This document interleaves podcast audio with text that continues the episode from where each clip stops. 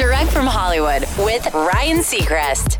Will Ferrell saw one of his hit movies, Anchorman, morph into a hit podcast, the Ron Burgundy podcast to be precise. And for one of his next projects, he's going in essentially the opposite direction by turning a popular podcast into a scripted TV show. Apple TV Plus won a bidding war for The Shrink Next Door, starring Will and his Anchorman co-star Paul Rudd, based on the podcast of the same name. It's based on a true story where a showbiz psychiatrist, who's played by Paul, eventually controls the life and fortune of his millionaire client, played by Will.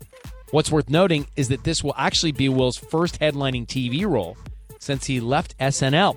Look for it next year. That's direct from Hollywood.